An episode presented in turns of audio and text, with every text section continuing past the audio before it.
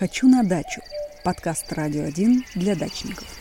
В этом году клещи в Подмосковье наиболее активны, так как весна была прохладной, то с приходом тепла насекомые стали особенно агрессивны. Чем опасны клещи и переносчиками каких заболеваний они являются, в эфире «Радио 1» рассказал заместитель главного врача Талдомской центральной районной больницы, врач-инфекционист Сергей Рябов.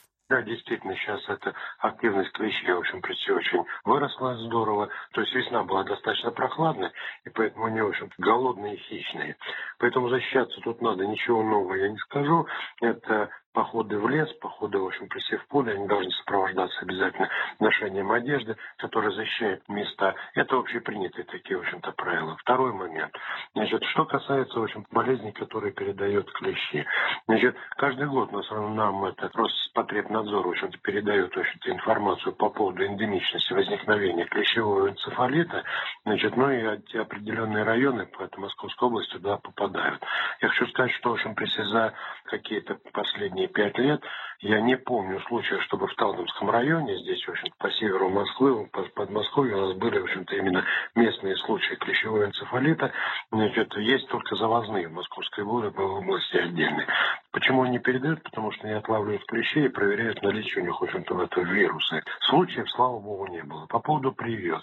Что существует группа риска, которые обязаны и должны прививаться. Это, конечно, рабочие, в общем-то, те, кто работает в лесу, это связано, в общем-то, с пребыванием там постоянно, они прививаются постоянно. Значит, есть люди, в общем-то, это сельскохозяйственные работы, связаны с полем. Там, в общем, при прививке, в общем наверное, нужно рассматривать вопросы необходимости делать.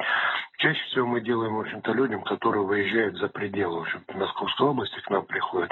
Значит, тогда, когда они едут или в Крым, или в, это, в Приморье. Потому что там, в общем-то, в Хабаровском крае, это в Приморье, и вообще в Сибири, в это, Восточной Сибири, да и в Западной, в Новосибирской области, там, в общем-то, достаточно много этих случаев. Если к нам обращаются люди, в общем по поводу того, что они обеспокоены, там, на всякий случай надо привиться, возражений здесь, в общем, прессе не делается, но просто определяется степень вообще риска у этих людей.